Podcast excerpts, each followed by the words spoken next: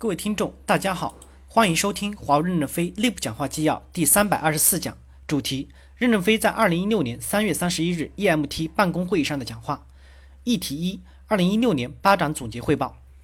巴掌对于我们来说是一个推进性的展览会，我们听了别人的声音，吸收了什么能量，要进行总结，每年都总结几条。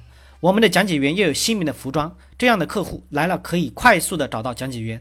非高峰时期，讲解员不要进去那么多。换上普通的服装，找个地方休息一下，这样客户来了才能以饱满的精神来进行讲解。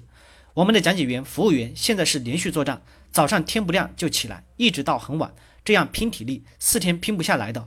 讲解员、服务员每天要有两个小时的休息时间，不管是间断的还是连续的，要中断一下，有个休息的地方。现在接待客户的咖啡厅，客户来了，咖啡厅坐满了人，分不清谁是客户，谁是员工。我们的员工一定要佩戴工卡。服务员看到的是我们自己的员工，优先把位置让给客户。中心展览的会议室永远都不够，我们要尽可能的能用外场的会议室。在外场会议室与客户沟通做好了，到我们的中心展馆就是赶个庙会，或者是参观完了以后拉到外场去沟通，条件也好很多。徐志军补充说，也要看客户的日程表，很多客户也是很忙的，日程表排得满满的，一小时就是一小时。我还是强调。将来客户有意愿来，让客户自己出机票钱和酒店钱。现在客户是有这个条件的，我们还是沿用过去的方法，包打天下。结果就是招招待一万二千人，平均到四天，两百个讲解员，每个讲解员每天要给那么多人讲解，效果好吗？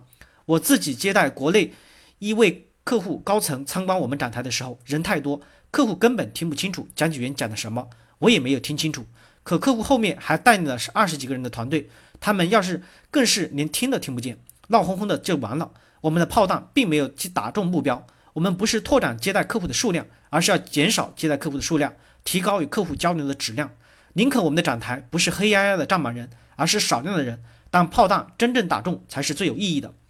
战略 market 部要改革，不要大小事都包揽。我们最主要的是管好客户的问计、展览的方向，别的不要管，邀请客户来，我们要达到什么样的目的？要事先进行策划。客户来了，首先把问计这个事情搞清楚后，客户赶庙会的就去赶庙会了。感谢大家的收听。